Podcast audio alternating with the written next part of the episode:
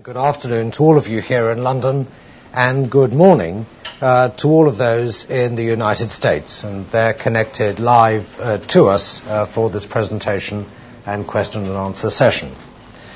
We're delighted that we're meeting uh, with you face to face here in London, and we also have the opportunity of a live link with New York.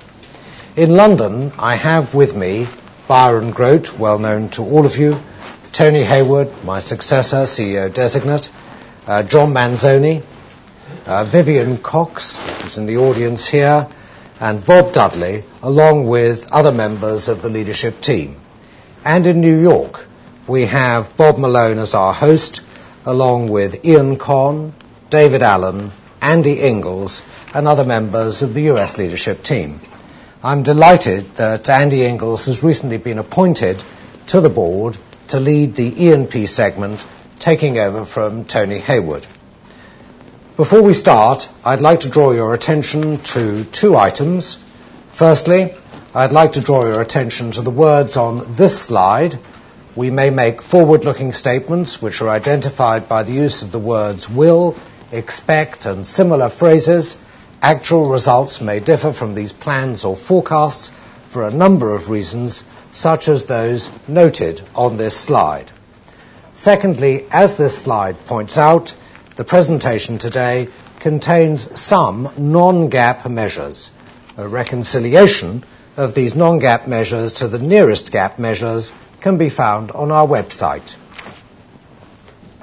As you know, uh, my friend and long-standing colleague Tony Hayward was recently named by the board as my successor. Tony and I have worked closely together for at least a decade and a half, and I'm excited about him leading the company. We've already begun our transition. Tony has the skills and experience to lead the company to further success over the coming years. He will also have the support of a very able team we've built over the last few years. I was thinking the other day that this is my 47th results presentation as CEO. These events uh, have been events I've actually always looked forward to, a sort of report card as we've built a truly great company. Now, some report cards were better than others, but by and large, when you step back, you can see what's been accomplished. There's been a lot of noise and talk about BP this last year. A lot of this has obscured many of the great accomplishments of our staff around the world. Finally, let me say that it's been a real privilege to have had the opportunity to lead BP in a period when it's become an international company at the forefront of the energy industry and to work with so many talented people, both inside the company and outside it. And I include all of you, if I may. I'm sure that there's plenty of occasions to thank people in the next six months uh, until the end of July uh, for the opportunities that I've had and for the support I've received. Now back to today. Today and over the coming months, there is work to do and we need to get to it. I'll start, as usual, by reviewing O6 in general, after which Byron will take us in detail through the 4Q and full year results, which were disclosed in our SEA this morning. Then I'd like to talk about the strategic positioning of the company and the operating priorities we're pursuing. Our focus today is on E&P, which will be covered by Tony and by Bob Dudley, the CEO of TNK-BP, uh, and on refining and marketing, which John Manzoni will discuss. After that, I'm going to pull it all together in terms of guidance for the forthcoming year. And after the Q&A session that we're going to have, the leadership teams in London and New York will be available for further discussions. So first to the results. In 2006, we delivered a replacement cost profit of $22.3 billion, up 15% over last year. And this is equivalent to 111.1 cents per share, up 22% over 05, showing the additional benefits of share buybacks. The post-tax operating cash flow was 28.2 billion, up 5% over 05.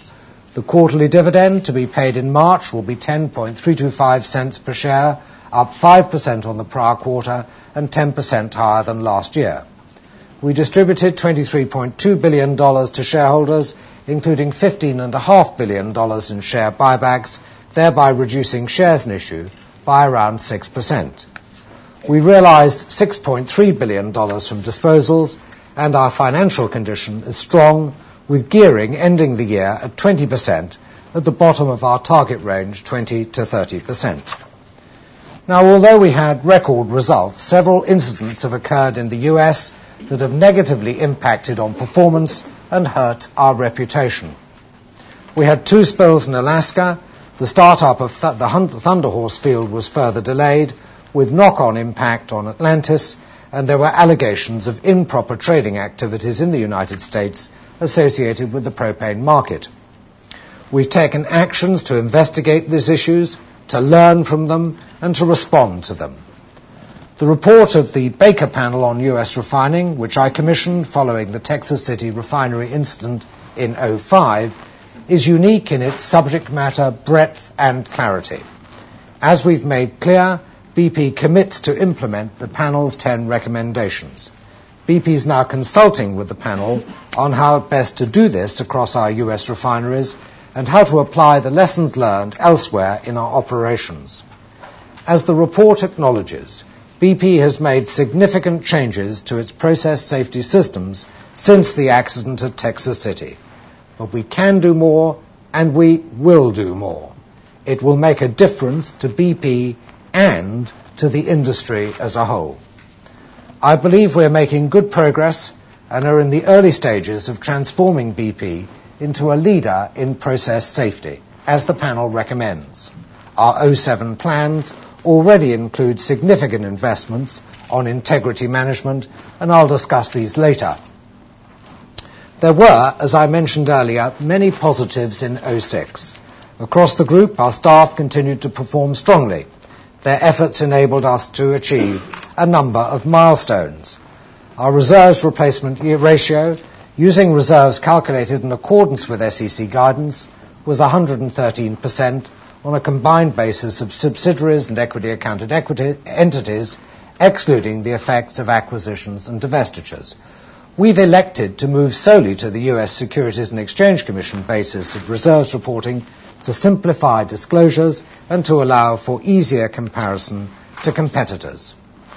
We continued our strong track record with 10 new discoveries, including Kaskida, Titania, Urano, and in the UVAT area. We secured a new access option in Pakistan, an initial presence in India, and in Oman, which was announced last month. We started nine new upstream projects, notably the Baku-Tbilisi-Ceyhan pipeline and the gas condensates project from In Amenas in Algeria. We started Texas City safely and have so far achieved a production rate of about 250,000 barrels per day. We commissioned the first LNG receiving terminal at Guangdong, China. We made significant progress in alternative energy by building momentum in wind and solar through capacity increases. And we announced plans to invest $3 billion at the Whiting Refinery in the U.S. to process heavy crudes from Canada. So in summary, record results, a number of significant milestones, but some major incidents. Let's now have Byron take us through the key aspects for 4Q and the full results for 06. Byron.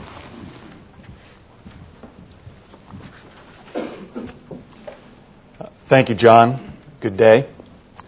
I'll now elaborate on our fourth quarter and full year results, starting with a summary of the trading environment. Overall, the trading environment weakened significantly during the fourth quarter. I'll now look at each of our indicators in turn. After increasing over most of the previous two years, our average oil realization declined in the fourth quarter to around $56 per barrel, although it's still 5% higher than in 4Q 2005. By contrast, our average gas realization has been relatively flat since the second quarter. Our 4Q gas realization of around $4.40 per thousand cubic feet was 30% lower than the quarterly peak experienced a year earlier. taking both oil and gas together, our total hydrocarbon realization was 10% lower than in 4Q05, but still 12% higher on a full year basis compared with last year. Our refining indicator margin in the fourth quarter was $6.30 per barrel, 17% lower than in 4Q05, and around half the peak level seen over the past two years.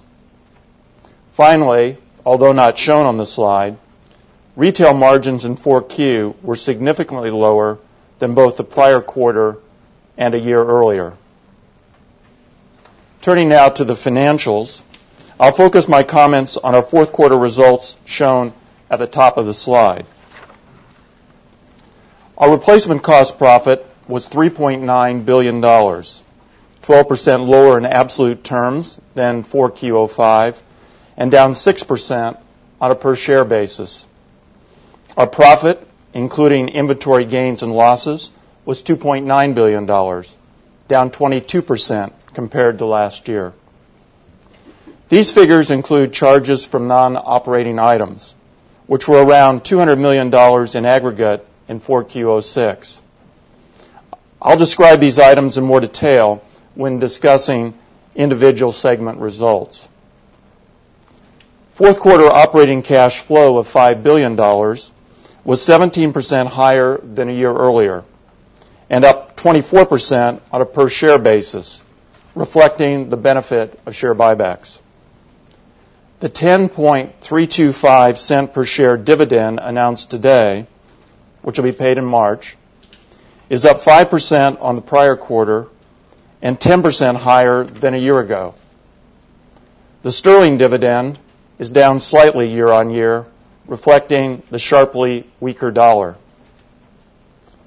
Whilst we recognize the effect the exchange rate has had on the sterling dividend, let me remind you that this is a dollar business, and we manage the financial framework of the group on that basis.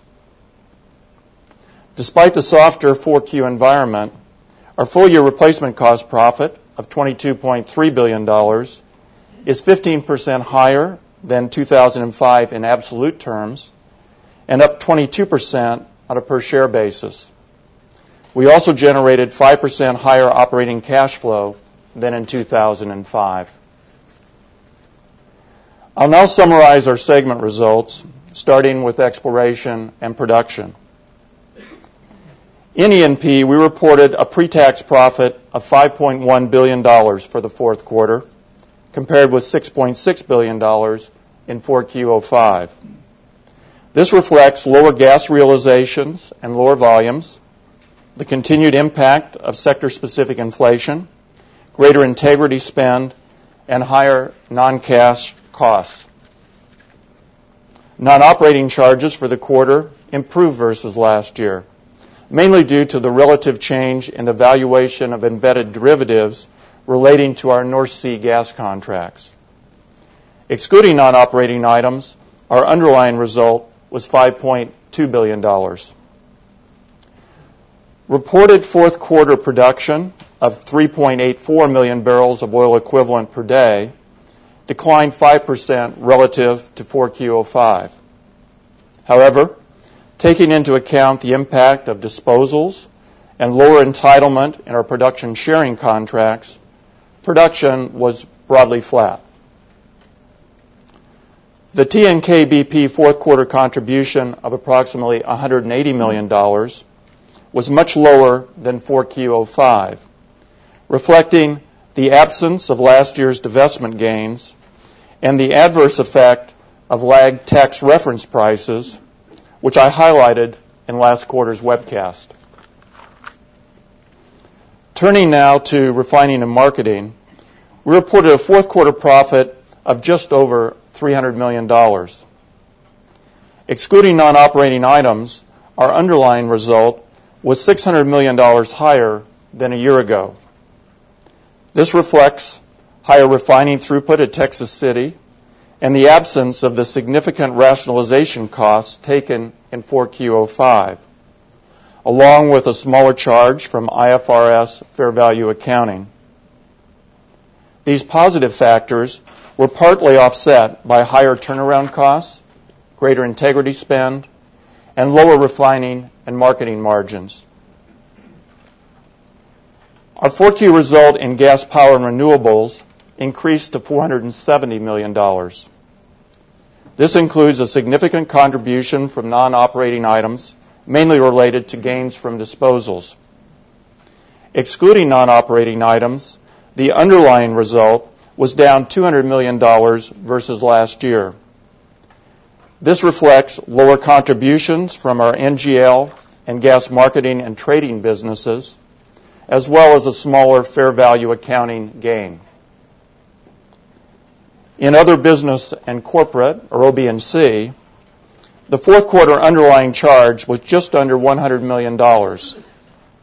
This brought the full-year charge to around $900 million, in line with the guidance that I provided you last February. Looking to 2007, we expect a similar annual charge for OB&C of around $900 million, with an uncertainty band of ±$200 million. Consistent with previous guidance, we expect the effective tax rate on earnings to be around 37%. This compares with a 35% rate in 2006, which was impacted by a number of once-off items. This guidance is based on the assumption of similar market conditions as in 2006. The rules of thumb that some of you use to model our results have remained largely unchanged. As in the past, these should be considered simply as broad directional indicators, which are more useful on an annual basis than for quarter-on-quarter comparisons, and for price moves within a much narrower range than we've seen over the past few years. Returning to the 2006 results, this slide compares our sources and uses of cash for the past two years. Cash inflows in 2006 were more than $34, million, $34 billion. Operating cash flow exceeded $28 billion, and disposals added more than $6 billion. Uses of cash remain consistent with our strategic intent. We have reinvested nearly $16 billion of this cash back into the businesses and also increased total shareholder distributions by 22% to $23 billion.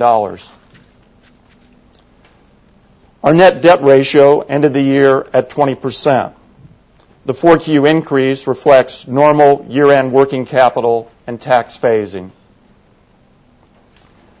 Consistent with our commitment to distribute 100% of all excess free cash flow to investors, we bought back $15.5 billion of shares in 2006. We also issued the last tranche of shares related to TNK-BP. The net effect was a 6% reduction in shares. Buybacks are continuing in 2007. Since the start of the year, $1 billion of shares have been purchased under our closed period buyback program. We now have fewer shares outstanding than immediately prior to the ARCO acquisition in April of 2000. That concludes my presentation of the results. Now back to John. Byron, thank you. Those were the results, uh, but they should always be seen in the longer-term context. Strategy is the starting point. During the last decade, we've operated a strategy which has enabled us to shape our business direction, respond to the external environment, and make portfolio choices. It is based on economies of scale, quality of assets, and the responsiveness to market trends. It's enabled us to deliver distinctive growth across a number of dimensions. Since 1995, uh, our production has grown almost threefold to 3.9 million barrels of oil equivalent per day, and production per share has increased by a factor of one and a half. At the same time, the share of gas production has more than doubled, and we're now the second largest gas producer amongst IOCs, with production of 8.4 billion cubic feet of gas per day. A major part of our success has been the number of discoveries and reserves added through exploration, along with the lowest finding cost per barrel in the industry. This has contributed to our reserves more than doubling to 17.7 billion barrels of oil equivalent. Our footprint is much larger. The number of countries in which we produce more than 100,000 barrels per day has increased from three in 95 to eight in 06. And we now have significant positions in the deep water Gulf of Mexico, Trinidad, Angola, and Azerbaijan, while maintaining our strong presence in Alaska and the North Sea. We have also established a significant footprint in Russia with investments of around $10 billion through our joint venture TNK BP. Consistent with our strategy over this period, we have divested assets generating over $56 billion of proceeds, of which $25 billion was in respect of E&P assets. These numbers include the divestment of the non-core olefins and derivatives portfolio in petrochemicals, whilst retaining the PTA and acetyls business, where we are market leaders with advantaged technology. In the downstream, we've also increased our footprint since 1995. Our total refining capacity has grown roughly by 40%, and the average refinery size has increased from 120,000 barrels a day to 215,000 barrels a day. We have a portfolio of advantaged and complex refineries in some of the most profitable markets. We're restless in our pursuit to bridge resources and consumer markets with our downstream presence in 100 countries, catering to some 13 million customers a day, with a leading competitive position in most of the major markets where we operate. We're also the largest gas marketer in the United States and are building a new energy business in alternative energy. Between 1995 and 2006, our market capitalization more than quadrupled, and our share price outperformed the FTSE All-Share Index and the S&P. To summarize, our portfolio choices, driven by enduring strategic principles, have created a very strong company with a distinctive asset and reserve base well-positioned for the future. Over the same period, there's been a significant evolution in the energy markets. World energy markets have seen important changes over the last decade, although there are probably elements of continuity. Most notably, prices have obviously increased sharply. In 1995, Dated Brent averaged $17 a barrel, and Henry Hub traded for $1.66 per million BTU, and BP's refinery indicator margin was about $2.30 a barrel. Since 1995, world oil consumption has increased by about 14 million barrels a day, about 20%. Half of that growth was met by new non-OPEC supplies, primarily from growth in production in former Soviet Union countries. OPEC's share of world oil production is virtually the same today as it was in 1995. In addition, OPEC's surplus capacity in 1995 was about 3 million barrels a day, as it is now.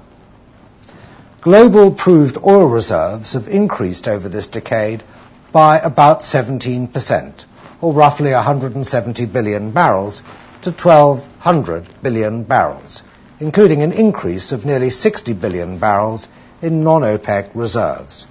Natural gas reserves have also increased by about 25%. So there's no shortage of hydrocarbons in the world. Turning now to 06.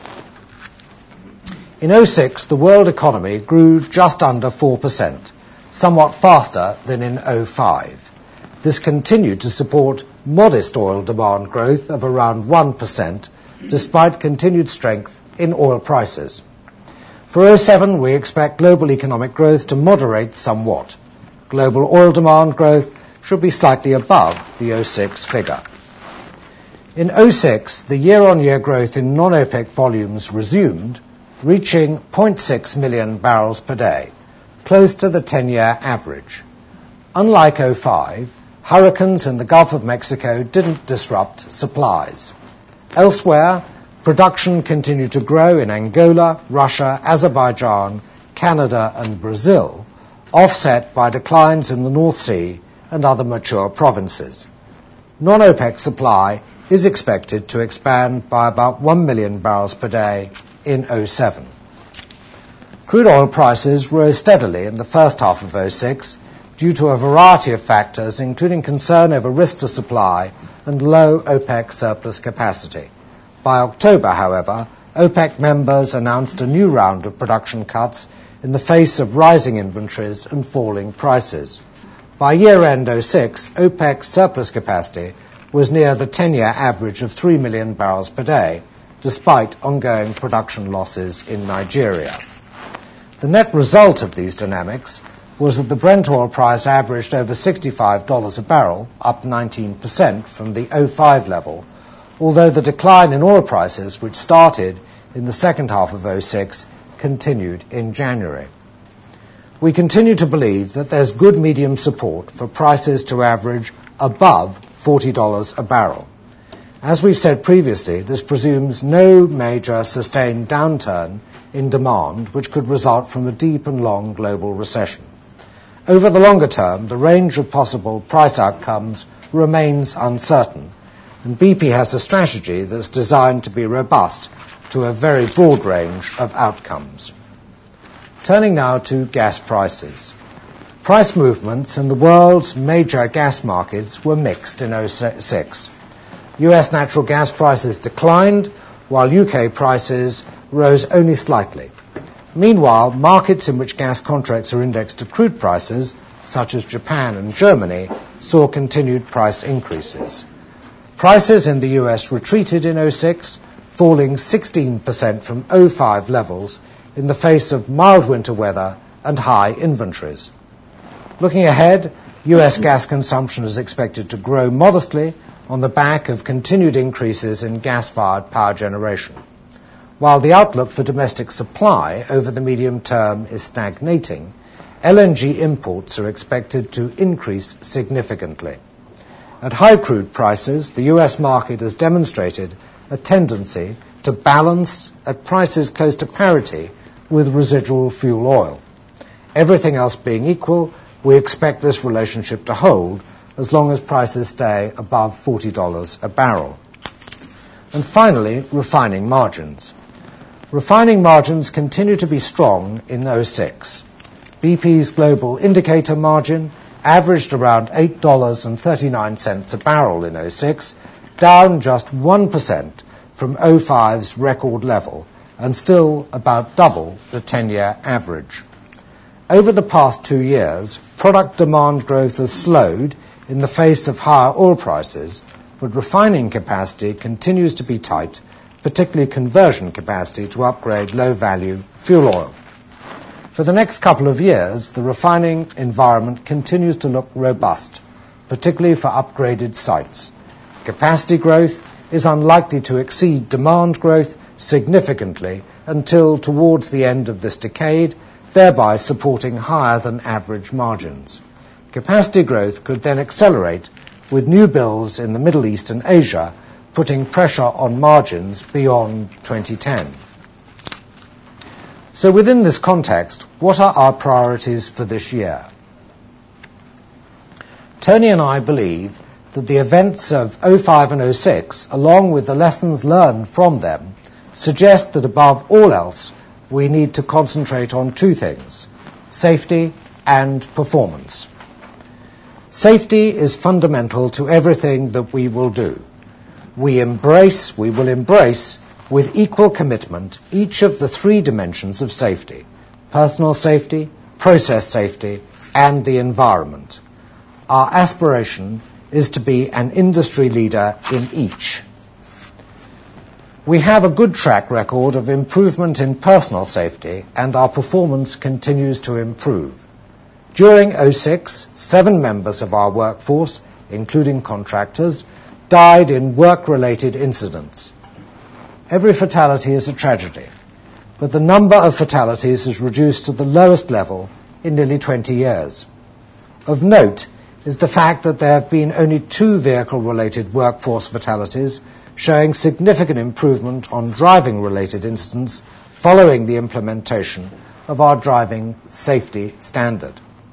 We are committed to achieving zero fatalities in our operations. the recordable injury frequency rate in 06 was the lowest in our history. In 06, actual spills and integrity-related major incident frequencies have declined by about 23% and 34% respectively on a like-for-like basis. At the same time, the reporting of integrity-related high-potential incidents has increased by about 20%, a good sign, showing that we're improving reporting of all incidents at their highest potential so that we can learn. Process safety management, the second dimension of safety, is not new to BP. The Baker Panel has reinforced its importance, and we've already committed to implementing the panel's recommendations.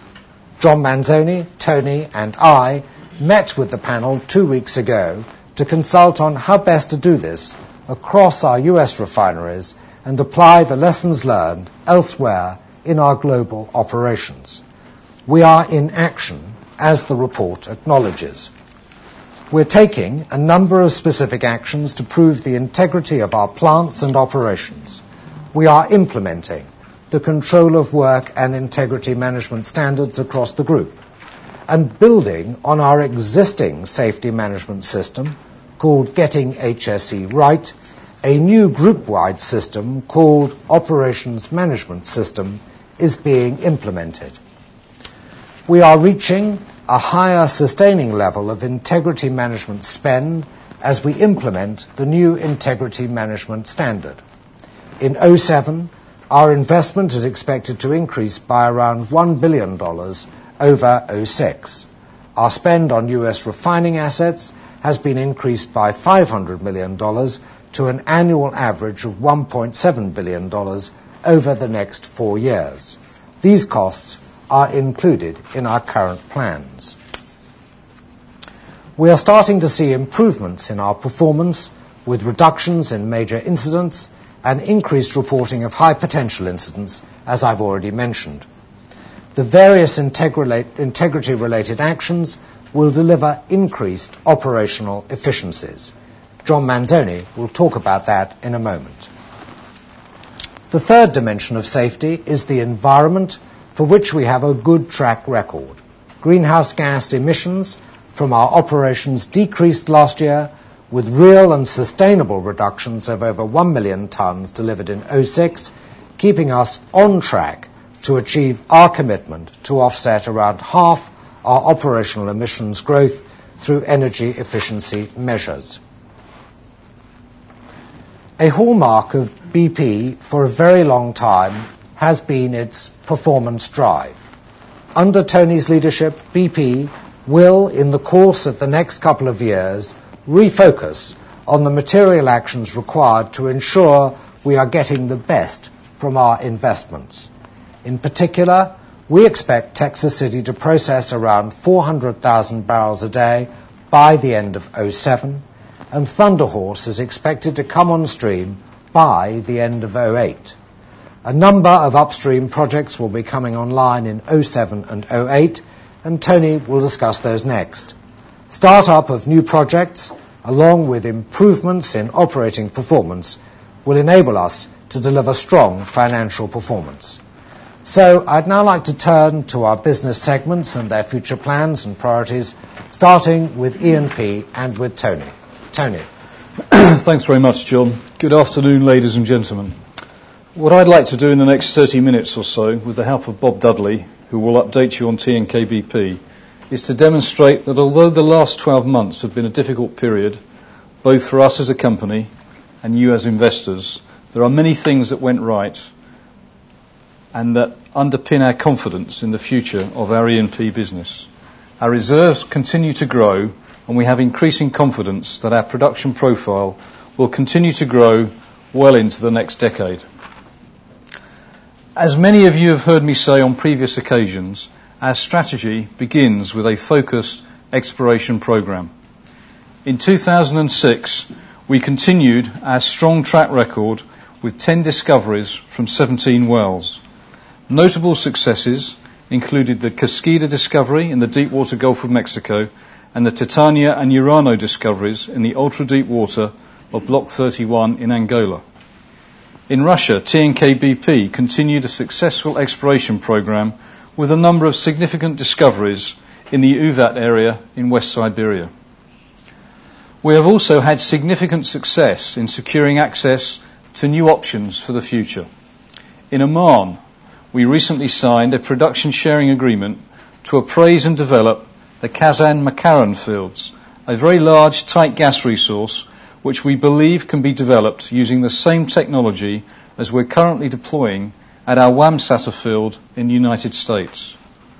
In Pakistan, we were awarded three offshore exploration licenses covering around 20,000 square kilometres offshore in the Indus Delta and have recently signed the heads of agreement for cross assignment into a further two licenses covering another 10,000 square kilometres. In India, we established an initial presence through the Birbhum coal bed methane license in West Bengal. We were also successful in extending our very significant acreage position in the deepwater Gulf of Mexico, winning over 100 blocks covering more than 2,200 square kilometres in two Gulf of Mexico lease sales. So as we assess 2006, both exploration and new access matched our long-term track record of success. In 2007, we expect to invest around $750 million in core exploration, broadly in line with 2006, and a reflection of the con- continuing depth of our exploration portfolio. Our reserve replacement over time demonstrates the ongoing success of our exploration and renewal activities. As John has already highlighted, we've elected to move to the SEC basis for reserves reporting. On this basis, excluding the effects of acquisitions and divestments, our reserve replacement in 2006 was 113%. Averaged over the last five years, we've replaced over 114% of our reserves and have had a track record of 13 years on this basis of greater than 100% reserve replacement. Full details in respect of our reserve replacement will be published in our annual report next month. Let me now give you an update of our major projects. The first thing to say is that despite the problems with Thunder Horse and the knock-on impacts on Atlantis, 2006 was on balance a successful year for project delivery. The highlights were, of course, the BTC pipeline and the East Azeri development, which came on stream in June and October of last year. The ACG fields are currently producing at around 650,000 barrels of oil equivalent a day on a gross basis and will ramp up to over 750,000 barrels a day by year end. Overall, the combined projects started up ahead of schedule, including East Azeri, which came on almost four months ahead of our schedule and around six months ahead of a typical industry schedule. Elsewhere, we saw the start-up of In Amenas in Algeria, the Cannonball development in Trinidad, the Temsa development in Egypt, and Dahlia, the second hub in Block 17 in Angola. Taken together, these four profit centres currently produce around 700,000 barrels of oil equivalent a day net to BP.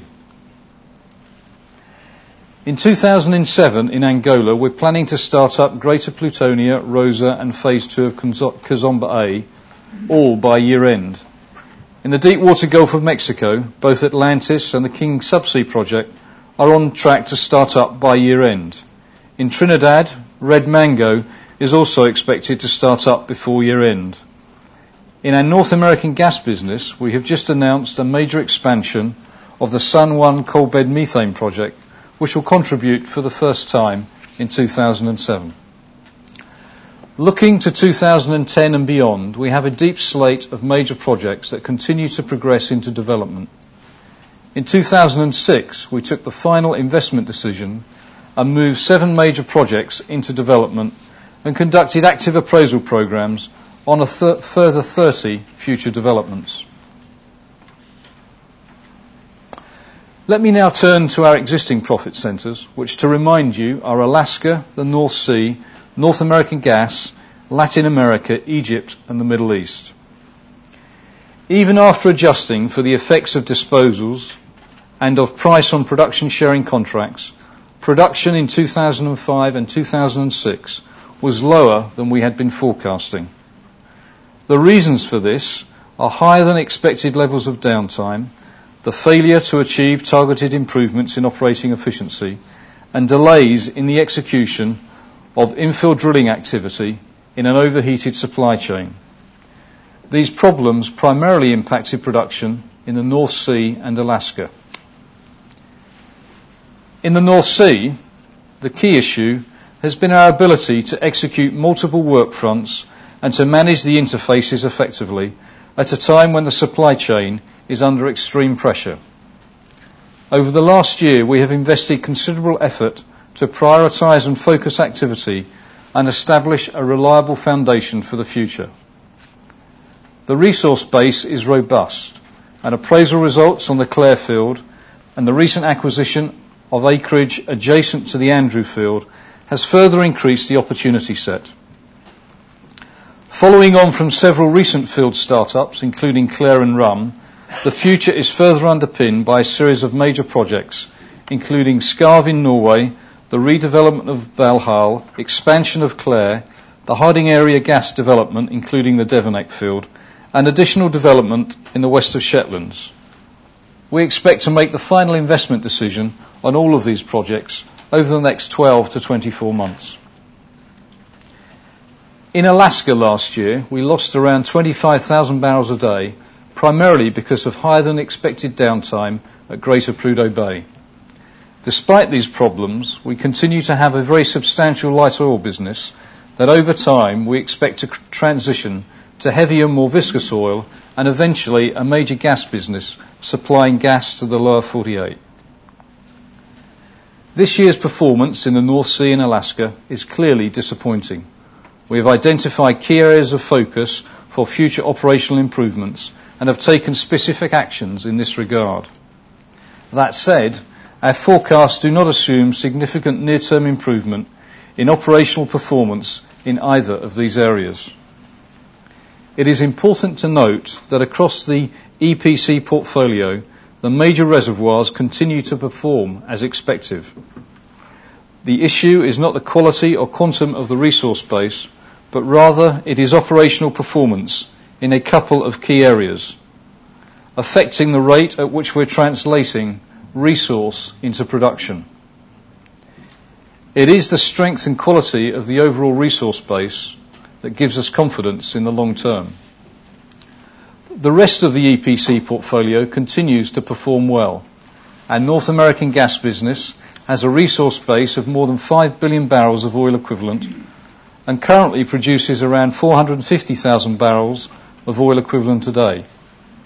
The use of key technologies in our coal bed methane and tight gas assets, combined with long-term rig and well service commitments, have allowed us to level load activities and reap the benefits associated with repeatability and continuity.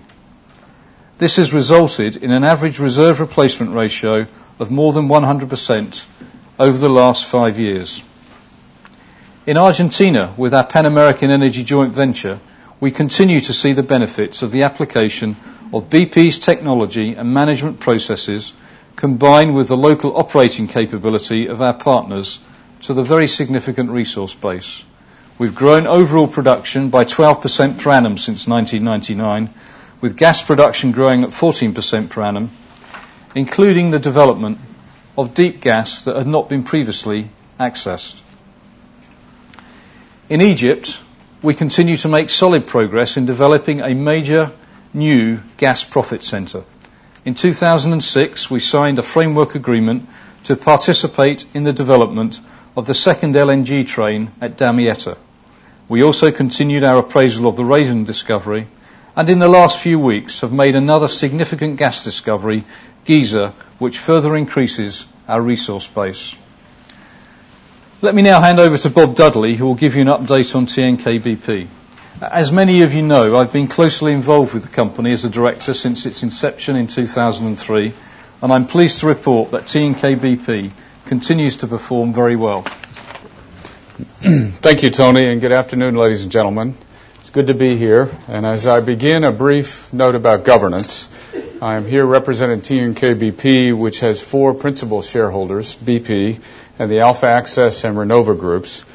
BP owns 50% of our shares, and our Russian owners between them hold the remaining 50%. Note that the financial results I will refer to are in accordance with U.S. GAAP, and the reserve statistics are, like other Russian companies, on a Society of Petroleum Engineers, or SPE, basis. Therefore, there will be differences between the numbers I outline and BP's reported share of TNK-BP results. Now, first, some context. The formation of TNK-BP was announced four years ago this month. The company is a leading Russian oil major and produced some 1.94 million barrels of oil or energy equivalent in 2006, comprised of 1.75 million barrels a day of liquids and around 1.1 billion standard cubic feet a day of gas. These figures include the 50% of another Russian company, Slavneft, which TNK-BP owns jointly with the Gazprom company, Gazpromneft, or formerly Sibneft. We employ around 70,000 people are, are present in almost all of the major hydrocarbon basins in Russia, with most of our production and reserves concentrated in West Siberia. Our proved liquid reserves at the end of 2005 on an SPE basis were 9.2 billion barrels, and we expect 2006 annual reserve replacements before divestments to be confirmed at over 100%, an objective we have achieved each of the last three years. To date, we have not booked significant forward gas reserves, but we have a four-year track record of growing gas sales. We are an integrated company with five refineries and some 1,600 retail outlets in Russia and Ukraine, which are critical to maximizing our margins in Russia. And we are also building profitable marketing businesses in both lubricants and bitumen. Now, everyone knows the business environment in Russia is challenging, but TNK-BP does operate successfully as a member of the Russian oil sector, and I believe remains well positioned to build on this position. Since the formation of the company, the strategy is unchanged, and our results in 2006 extend a sound and healthy track record. In the upstream, the company continues to bring resources through to reserves and then to production.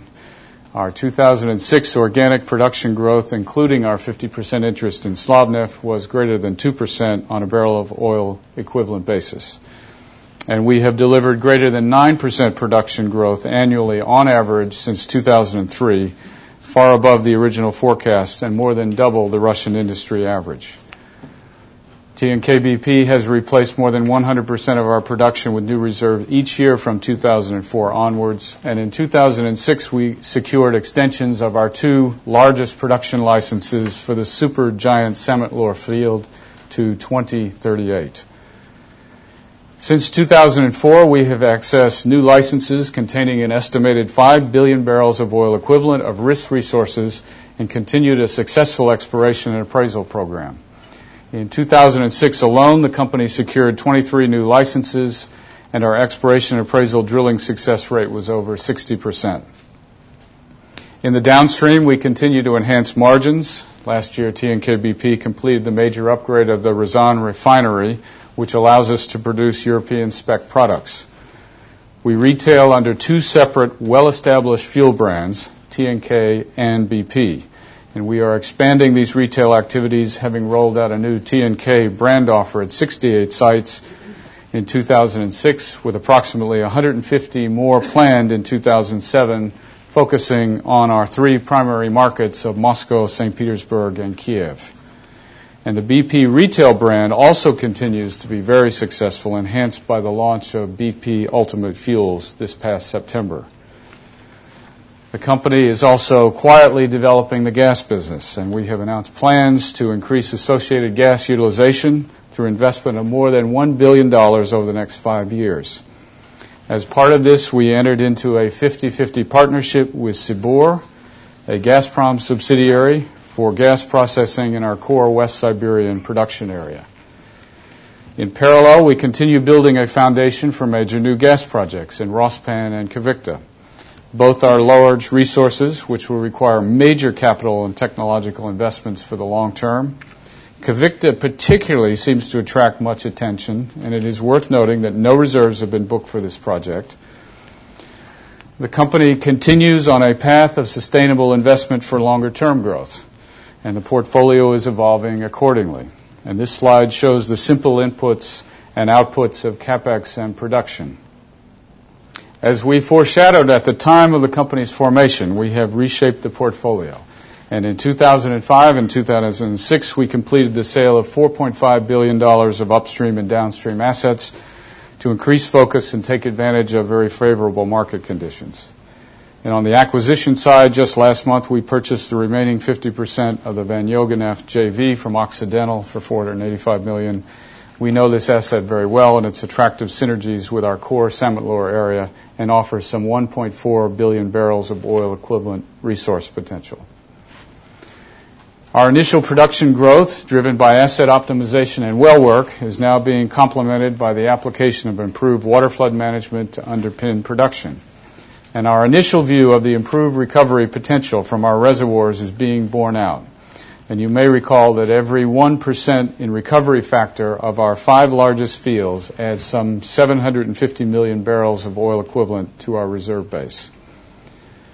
In 2007, we expect to increase CapEx spend to around 3.4 billion, of which around half will be invested in existing fields, where we plan to increase our drilling and sidetrack activities significantly.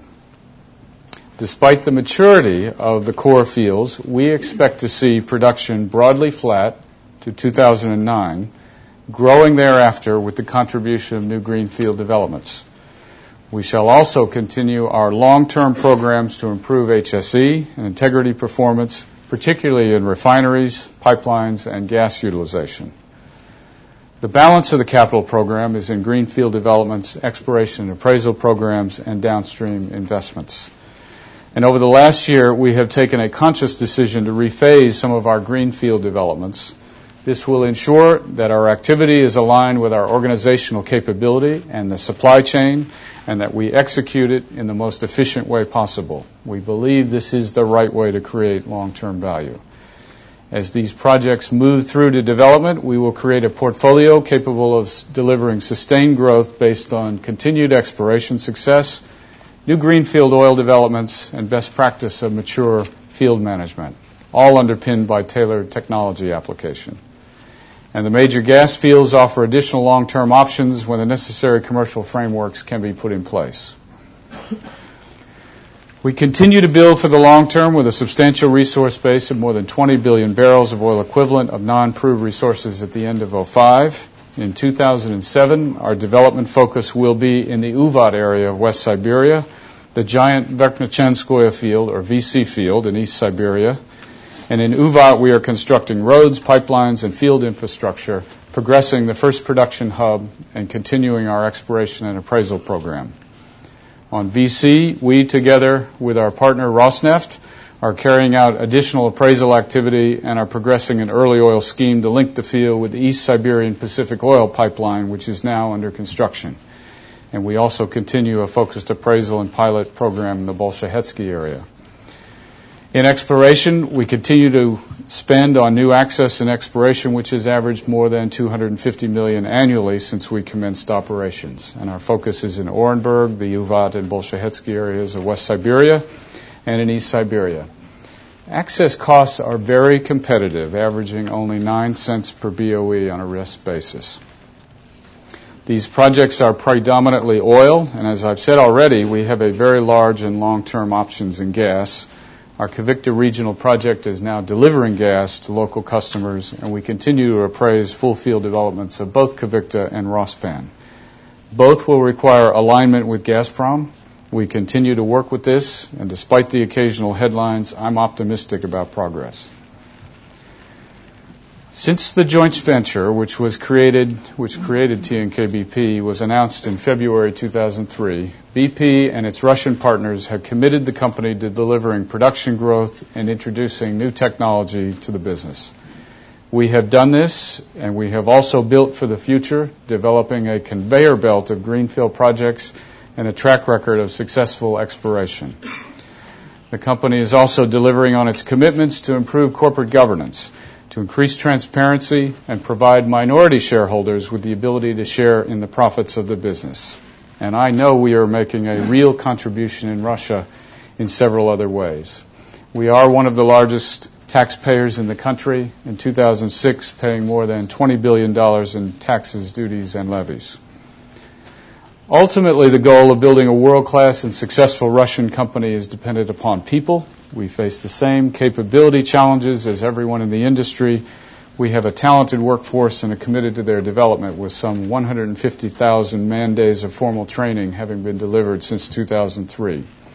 We are also able to tap into BP by way of secondments to accelerate skills, development, and broaden experiences. So putting aside the ever-present headlines about Russian companies, TNK-BP has come of age as a Russian oil and gas company. This is the fourth successive year of consolidation, delivery, and progress of the company. And in that period, we've built a stable and robust and attractive business. I remain optimistic about the future and our contribution to our shareholders, BP and Alfa and Access and Renova, all working together, committed to the long-term success of the company. Thank you, and now back to you, Tom. Thank thank you very much, Bob. Let me now discuss the overall level of investment in the E&P segment. This chart shows the level of capital investment over the last three years and a projection for 2007. 2006 capital investment was around $12 billion, excluding our $1 billion investment in Rosneft. It included around $1 billion impact from sector-specific inflation. In 2007, we expect capital expenditure to be around $13 billion. The exact level will depend on the dollar exchange rate and our continuing ability to offset around 3%-4% of the sector-specific cost escalation. We continue to see very strong inflationary pressures in all parts of our supply chain. For exploration and production within BP, we've seen price increases of some 14% in 2006 in the marketplace, a level we expect to continue into 2007. This brings the overall sector-specific inflation that we have experienced to more than 35% over a three-year period. We have offset around 11% of these capital cost increases over the three years through a combination of technology, demand management, and supply chain management, aggregating demand and making longer-term commitments to our suppliers. Let me give you some examples. In 2006, the market rate for offshore rigs rose on average by around 44%. Because more than half of our fleet was on long-term contracts, we mitigated this rise to an average of around 34%. Similarly, we have secured more than 80% of our U.S. onshore rigs on long-term contracts with a limited number of suppliers. Also shown on this chart is BP's share of TNK-BP and Pan American Energy's capital investment. Neither is reported as consolidated BP capital, but both are important components of our overall economic investment. Both these operations are biased to brownfield development of onshore oil and gas. Consequently, we're able to generate high incremental volumes in these areas for relatively low capital investment. Pan American Energy and TNK-BP are able to fund investments from their own cash flow. On this basis, total E&P investment in 2006 was $14.8 billion, and we expect that to increase to around $15 billion in 2007. In the face of the continuing very high levels of cost pressures in the industry, we're determined to take a disciplined approach to our capital investment program. This is about focus, exercising rigorous quality through choice, progressing only the most material opportunities, and ensuring that we do not pursue options where there is not the capability to execute efficiently. We will manage the pace of major projects to ensure that we are not drawn into long-term commitments made in the current overheated market, and where necessary, we will slow down to preserve long-term value. Like others in our industry, we're seeing the effects of the current high oil price environment impact the costs of people, supplies and services. From 2004 to 2006, we experienced cost escalation of around 7% per annum, of which we were able to mitigate between 1% and 2% through technology demand and supply chain management. The primary reasons for the increases have been general wage escalation, especially in the petrotechnical disciplines, as well as increases in logistics, engineering, and seismic services. We expect that we will see continued sector-specific cost escalation of around this level over the medium term until supply and demand rebalance. As with capital expenditure, a focus on supply chain management is an important element of our program to mitigate market cost escalation. Across the business, we're generating significant savings by aggregating demand, making longer-term commitments to suppliers, and where appropriate, locking in rates. To give some examples, in the Gulf of Mexico, long-term contracts with options to renew have meant we have the use of seismic vessels for most of 2007 at 2005 prices. Similarly, we have also single-sourced 80% of our marine supply vessel requirements for five years, with inflation capped at 3%. In Alaska, indexed agreements for trucking services in 2007 will result in cost increases of 2% for BP versus market rate increases of 8%. The desire for a greater share of the higher rent available in this environment is not only restricted to suppliers of goods and services. Governments have already moved to raise taxes. The U.K. is a prime example. But over the last 12 months, tax take has also increased in Alaska and Venezuela. Together, these have an approximate annual cash impact of around $800 million in the current environment. Furthermore, in this environment, our barrel entitlements under production sharing contracts have been reduced, and development costs across the portfolio have increased. Consequently, we expect to see continued rising depreciation per barrel. Before I talk about future production, let me remind you of the evolution of our portfolio over the last six years. Over the last six years, we've divested a significant number of assets, which had reserves around, of around 2 billion barrels of oil equivalent and production of around 530,000 barrels of oil equivalent a day in 2001. These divestments were made on strategic grounds to improve the quality of the portfolio, and we realized around $14 billion of pre-tax cash proceeds and around $4 billion of pre-tax profits. Over this time period, the retained portfolio has grown from 2.9 million barrels of oil equivalent a day to 3.9 million barrels of oil equivalent a day, a compound annual growth rate of around 6%, driven by the acquisition and subsequent growth of TNK-BP. Underlying growth in the new profit centers has been relatively constant at around 13% per annum, driven by the delivery of 33 major projects, and has more than offset decline in the EPCs. I'd now like to give you new guidance for our expected future production rates. Relative to our projections of February last year, our production forecast has been impacted by five things.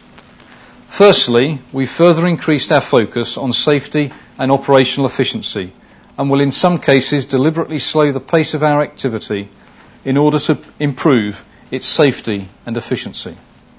Secondly, we're using a higher price assumption of $60 rather than $40. This reduces 2007 by around 100,000 barrels a day and 2009 by around 300,000 barrels a day.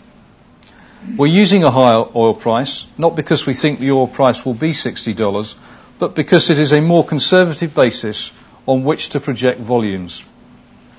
Thirdly, we made divestments in 2006 that will reduce 2007 production by 130,000 barrels a day, around 60 from TNK-BP and around 70 from the remainder of the portfolio. Whilst we will continue to review the portfolio and make adjustments in line with strategy, we've now completed the major portfolio high grading and would not expect future divestments of production at this level. Fourthly, the delay of Thunder Horse and Atlantis in the deepwater Gulf of Mexico impacts 2007 by around 150,000 barrels a day and 2008 by 100,000 barrels a day, but has little impact by 2009. And fifthly, as Bob has already mentioned, TNK-BP has taken steps to match the pace of greenfield development with organizational capability. This reduces BP's projected volume from TNK-BP by around 90,000 barrels of oil equivalent a day in 2010. We're also allowing for operational efficiency issues, a reduced ability to execute effectively at a time when the industry supply chain is operating at full capacity, and for the unexpected. And as I've mentioned, we're deferring some activity due to an overheated supply chain which we believe will deliver increased value. Lastly, and most importantly, we've learnt much from our experience over the past two years, and I'm incorporating these lessons into the more conservative guidance that I'm giving today. The key remains that our reserve and resource base is strong. The issue is the timing of production. So our new guidance is more conservative than in the past, and we believe conservatism is the right path to take at this moment in time. In 2007, we expect production to be broadly flat between 3.8 and 3.9 million barrels of oil equivalent a day, and to grow thereafter. This takes into account 130,000 barrels a day impact on 2007 of divestments made in 2006.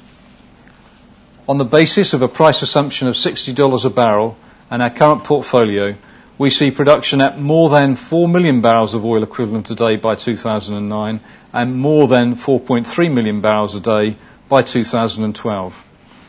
Our portfolio is lengthening, and we will be able to sustain growth further into the future. I'd now like to turn to our resource base, which underpins the potential for sustainable growth. This slide, which I first used last year, describes the movements in our resource base over the five-year period beginning in 2002. You should note that the data shown here is on an SEC basis and therefore not directly comparable to the data we showed on last year's slide.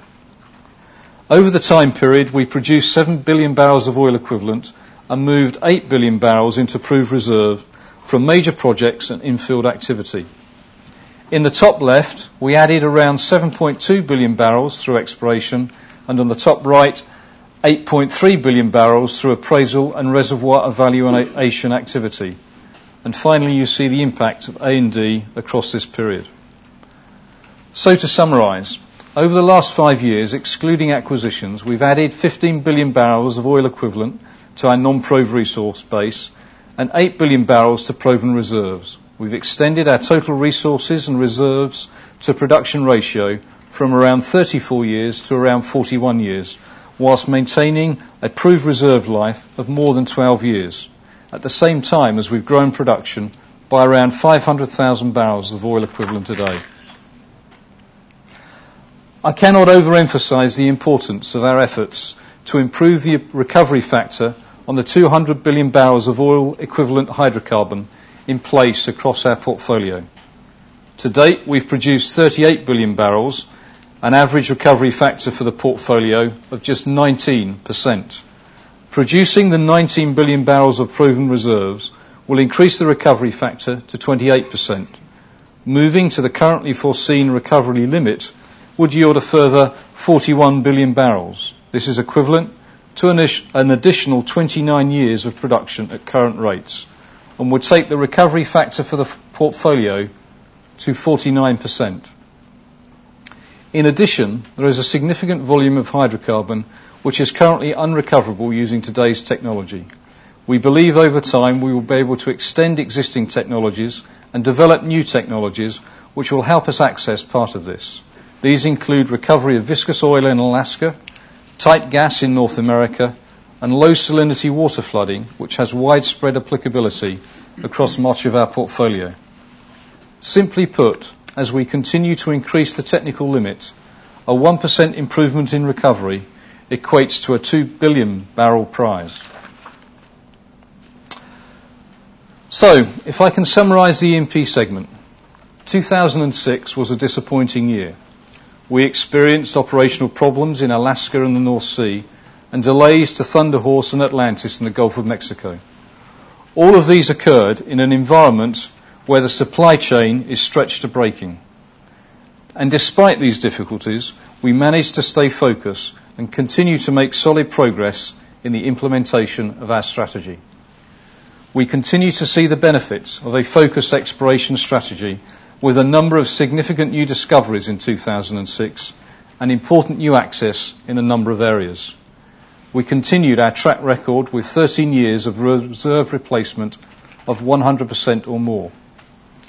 We expect production to grow to more than 4.3 million barrels of oil equivalent a day by 2012 at $60 a barrel, underpinned by a slate of major projects that are advancing steadily, strong performance from TNK-BP, and a growing opportunity set arising out of successful exploration, new access, and our strong incumbent positions.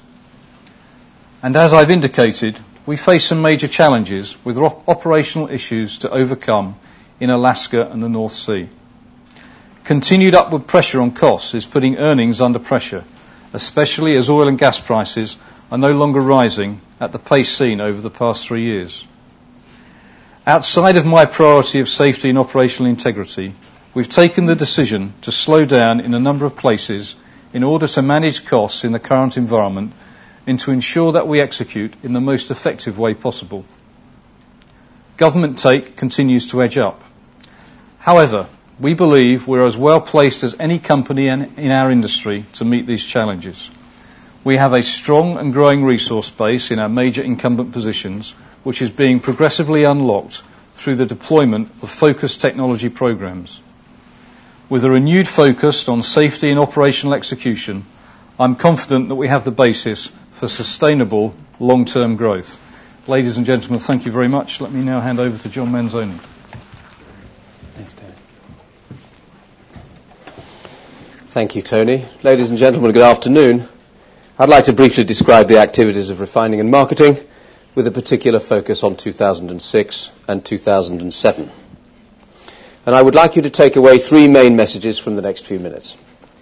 That we're focusing great effort on safety and integrity, that we're building out from a very difficult 2006. Improvement should continue through 2007 into 2008, driven mainly by Texas City, and that we're continuing our disciplined execution of strategy, and the business has been improving all the time.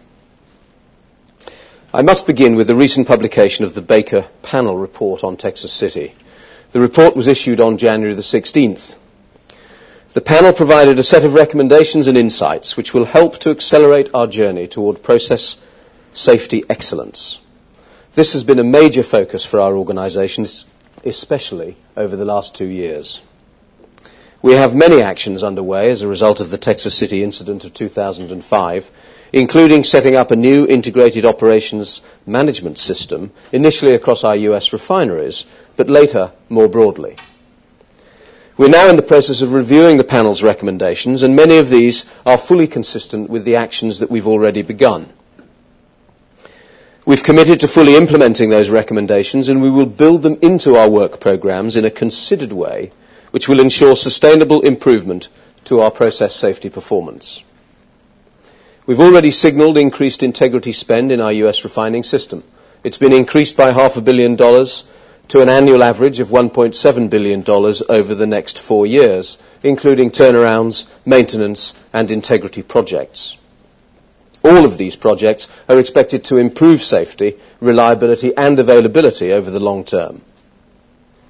Stepping back, we've learned fundamental lessons from the Texas City incident. Process safety, along with personal safety in the environment, is a major focus. It is the first priority for our organization, and it is a long-term journey. Returning now to 2006 and 2007.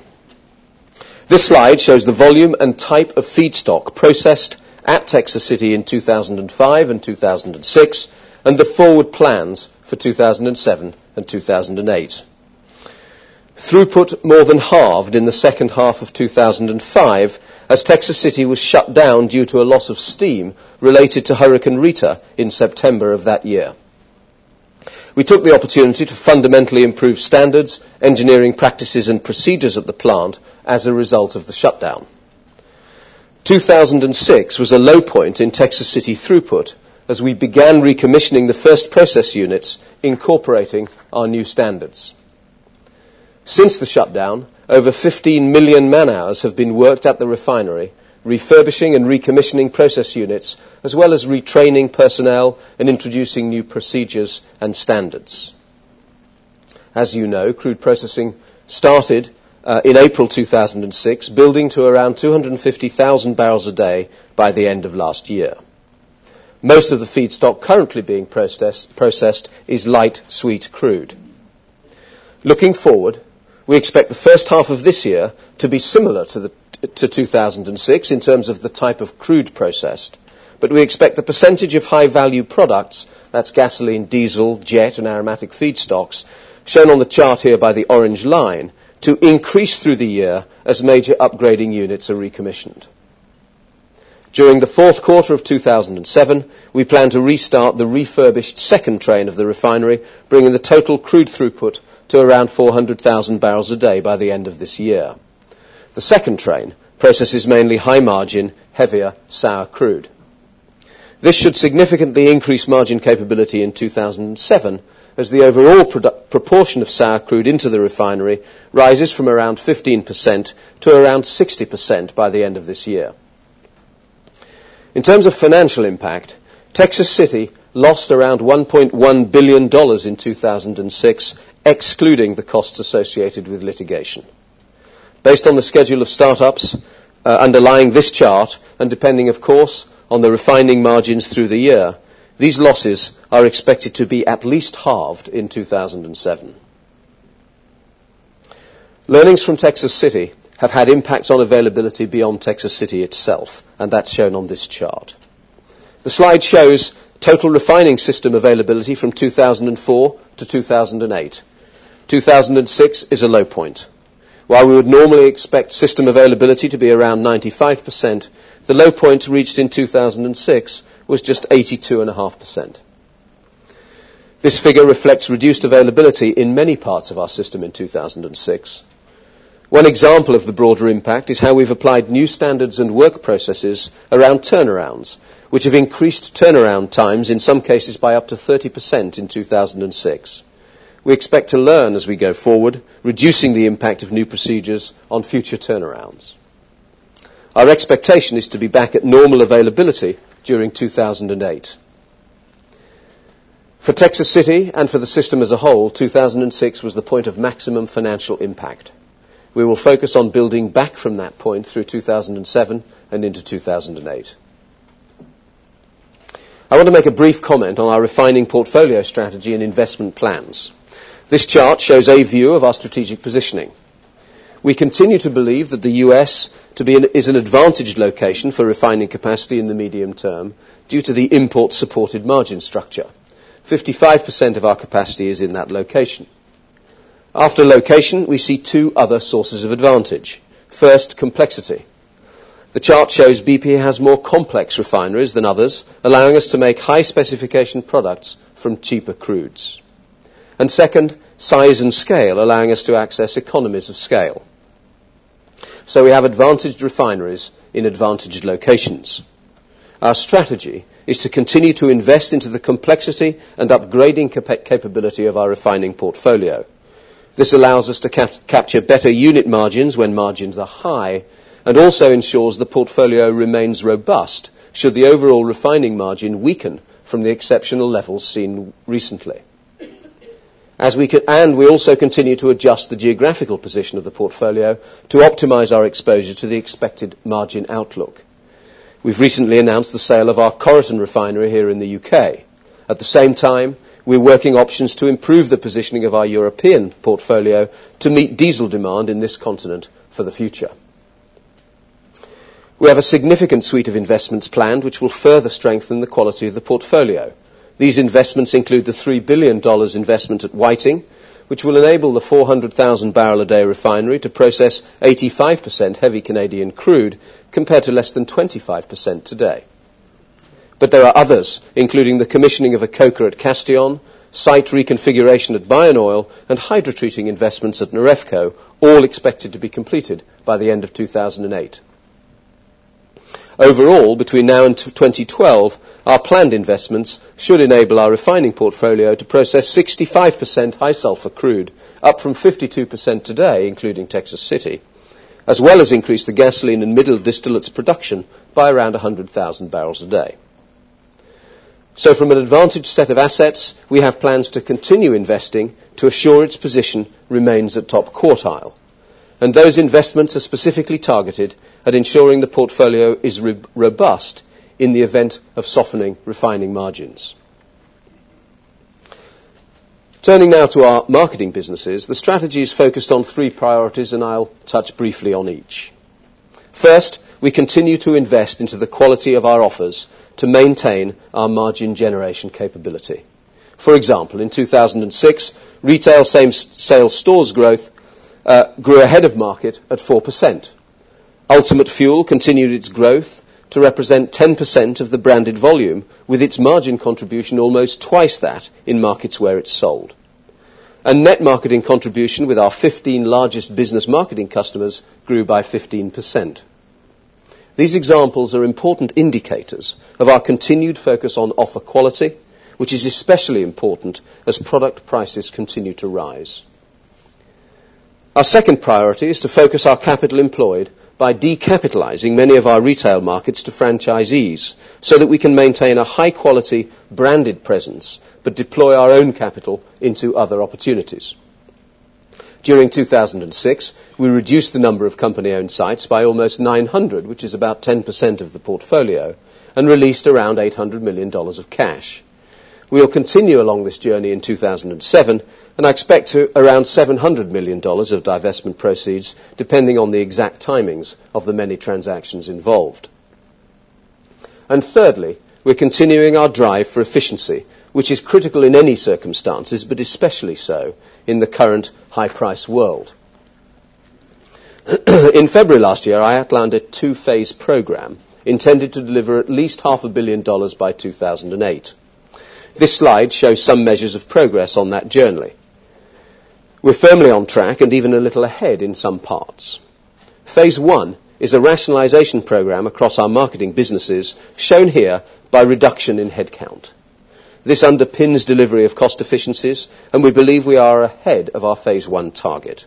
We expect to reach full run rate for these reductions during this year. Phase two is the design and implementation of improved systems for our marketing businesses. We're making good progress, and the first rollouts are planned to occur early in 2008. These are expected to deliver additional efficiency as well as improved capability as we roll them out. The combined impact of our investment in marketing capability and cost efficiencies results in the steadily improving ratio of gross margin to distribution and administration costs across all of our marketing businesses, as shown on this chart at the bottom. Finally, here's an outline of our investment patterns for this year. Organic CapEx is planned to be around $4 billion, up from $3.1 billion in 2006. As you can see, most of the increase is in refining. This is focused on integrity, Texas City refurbishment, and the upgrading projects that I outlined earlier. Spend in the marketing businesses is broadly constant, although this year it does include some early planned investments in biofuels manufacturing capacity. I expect disposals this year to total around $2.5 billion and comprise mainly our Coryton refinery and continued retail decapitalizations. And finally, to return to my three main messages, I've touched on each. First, we're focusing on improving the safety and integrity performance of our entire system, and we have built-in expenditure to do so. I'm looking forward to having Texas City back on the schedule that I've outlined today.